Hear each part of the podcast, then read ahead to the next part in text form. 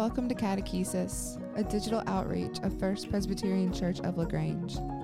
Catechesis is Greek for teaching. And that's precisely what we will do with this podcast take Christians back to their roots through spoken word and study. Hello, and welcome to this episode of Catechesis. My name is Jan Stewart Tolbert. I'm one of the pastors here at First Presbyterian Church in LaGrange, Georgia.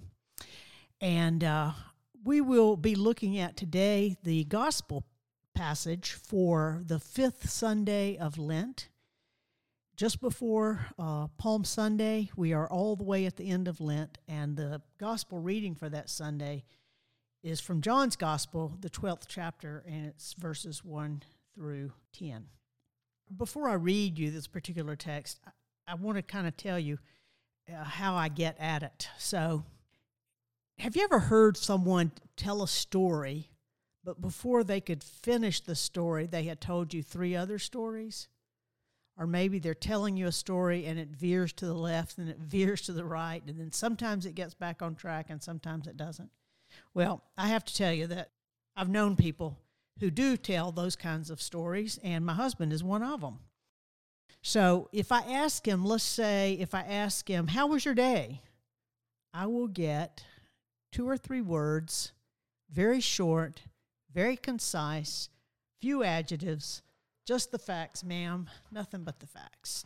However, if I ask Jerry about, say, fishing, I get the narrative, I get the backstory, I get the full color commentary.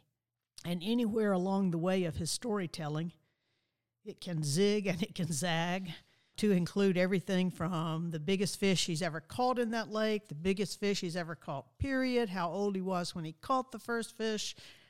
Mm, you see where I'm going with this. I tell you all this simply to say this listen carefully to the story in John's gospel. Mary, he's returned to the home of his friends Mary, Martha, and Lazarus. And Mary is anointing Jesus. And John, the gospel writer, is interested that we hear that story. But he's also interested in providing us with a bit of the backstory, with the play by play, with the color commentary, with the story running alongside a story. And so pay attention to the to the little asides in this passage and in John's gospel editors have actually put the asides in parentheses. Listen, John 12, 1 through 8. Six days before the Passover, Jesus came to Bethany, the home of Lazarus, whom he had raised from the dead. There they gave a dinner for him.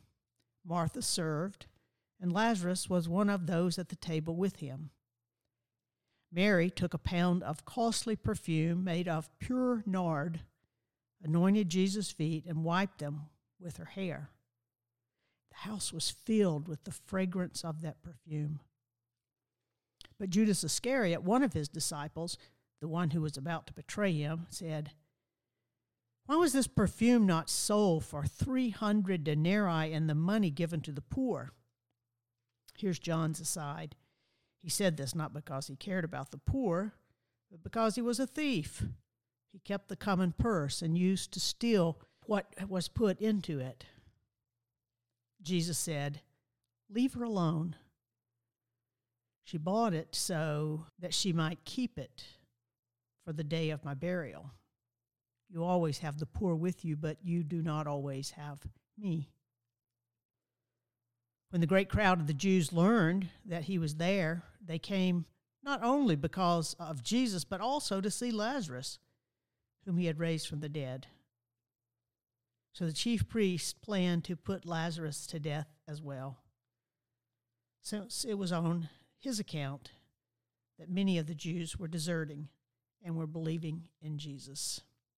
Here ends the reading. So what do you make of what John is up to in that those few verses from the 12th chapter? Is it just his quirky way of storytelling or is there something deeper, more important going on? Well, Tom Long, who's a retired Presbyterian minister and a person that I've trusted his scriptural interpretations for a long time. He makes the observation about this passage that it's not just quirky storytelling. Instead, he says the running narration is actually a profound mark of John's theology. I mean, think about this here. Throughout John's gospel, he wants his readers to know that the wine is in the water, and the light is in the darkness, and the salt is in our living, and the word is in the flesh. You see, it seems like for me, for John, the eyes of faith not only see life's surfaces, but also life's holy depths. Eyes of faith. Eyes of faith are able to look at events unfolding around us, but also to look through them, look above them, look beneath them to perceive what is truly going on. And to do that, apparently, John thinks sometimes it's good to just have a, two narratives a story inside the story, or a story running parallel to the story. One to tell the actual story, and one to tell God's deepest truth about the story you see with Lazarus in the story and with Jesus there at the table, John wants us to also see yes, it's an ordinary dinner party in his friend's house in Bethany. But in Lazarus and in Jesus' presence, he does not want us to miss the hint of resurrection that was already causing quite a stir among the temple establishment. Yes, yes, he wants us to hear Judas's pious speech about caring for the poor.